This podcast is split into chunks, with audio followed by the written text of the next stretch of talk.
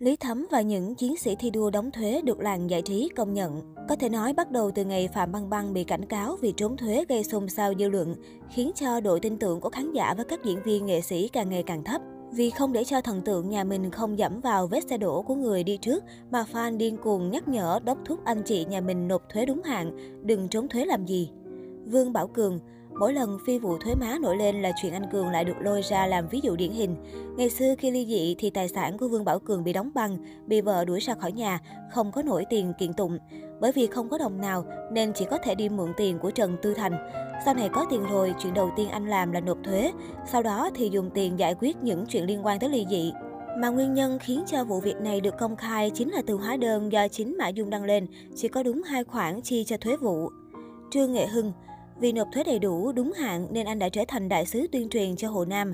Từ buổi phỏng vấn của anh có thể thấy được thái độ kiên quyết của nam nghệ sĩ này với việc nộp thuế. Thậm chí, có lần anh còn hỏi liệu mình có thể nộp mức thuế tối đa mà pháp luật cho phép hay không, vì anh sợ nếu thu nhập không được nâng cao thì cơ sở hạ tầng quốc gia sẽ bị hạ thấp. Tuy nhiên, câu nói này của anh bị nhiều người chê bai làm màu quá mức. Trước khi vào giới giải trí thì ông nội Trương Nghệ Hưng luôn nhắc cháu mình nhớ nộp thuế, mà anh thì 10 năm như một, năm nào cũng nộp thuế đầy đủ.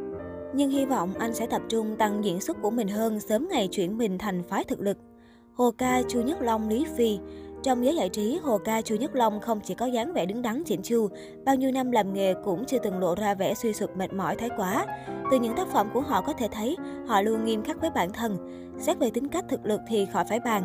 Còn có một người khác khiến cho mọi người khá kinh ngạc, người đó không ai khác chính là Lý Phi, ông chủ của thời đại phong tuấn. Phải nói Lý Phi cũng không dễ dàng gì, lúc nào cũng bị fan của nghệ sĩ nhà mình chửi lên xu hướng. Chỉ cần chỗ nào có ông thì đều sẽ bị fan vây lại tấn công. Nhưng lần này fan bày tỏ không dám mắng chửi nữa, mà chỉ muốn cảm ơn, cảm ơn Lý Phi đã làm theo luật pháp, giữ được danh dự của thời đại phong tuấn. Thử nghĩ mà xem chứ công ty mà cũng trốn thuế, thì cái ngày sập nhà cũng không xa. Lý Thấm Nghê Ni Vương Tổ Hiền Trước tiên nói về Vương Tổ Hiền thì cô chính là đại biểu cho người đẹp tâm thiện. Tuy giờ cô đã giải nghệ để tận hưởng cuộc sống, nhưng trước đó cả châu Á đều mê đắm sắc đẹp của cô. Tiểu Thiến của cô đã trở thành một tác phẩm kinh điển được nhắc đến rộng rãi trong nhiều chương trình. Khi nhắc đến ba chữ Vương Tổ Hiền thì đều không nhịn được mà khen ngợi. Những năm 90, Vương Tổ Hiền nộp đủ 10 triệu nhân dân tệ theo đúng luật, được mọi người khen là chiến sĩ thi đua nộp thuế. Khi về quê thăm họ hàng, thấy tình trạng xã mình không quá lạc quan, liền bỏ tiền túi sửa đường cho quê hương. Vì cảm ơn Vương Tổ Hiền, dân bản xứ đã đổi tên con đường đó thành Vương Tổ Hiền. Nếu hỏi ai là người bị ảnh hưởng nhiều nhất từ phi vụ trốn thuế của anh Đặng Luân thì không ai khác chính là Nghê Ni. Vì Đặng Luân mà tất cả các tác phẩm liên quan tới anh như Hương mật tựa khói xương bị gỡ xuống, những bộ phim chưa lên sóng như Dạ Lữ Nhân cũng bị cấm phát sóng.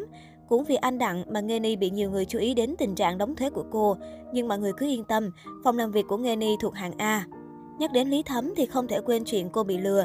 Hồi đóng Hồng Lâu Mộng thì bị lừa hết tiền lương. Lần thứ hai đi ăn cơm với bạn bị lừa mất 20.000 tiền bảo hiểm. Tuy cùng thuộc một công ty quản lý nhưng khác với anh Đặng, Lý Thấm chính là minh tinh đóng thuế đều đặn. Không hiểu anh Đặng kia nghĩ thế nào, bên cạnh luôn có một tấm gương sáng chói thế mà không chịu nộp thuế.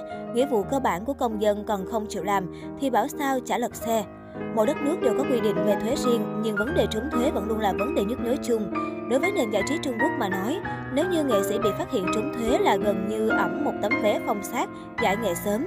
Hơn nữa, các tác phẩm cũng không được giữ lại, bị gạch tên khỏi các tác phẩm. Cuối cùng, bao công sức bỏ sông bỏ biển lại còn gây ảnh hưởng tới đồng nghiệp. Vì một cá nhân mà gây ảnh hưởng đến tập thể là điều không thể tha thứ. Là công dân của một đất nước đều có nghĩa vụ phải nộp thuế, thần tượng lại càng phải như vậy.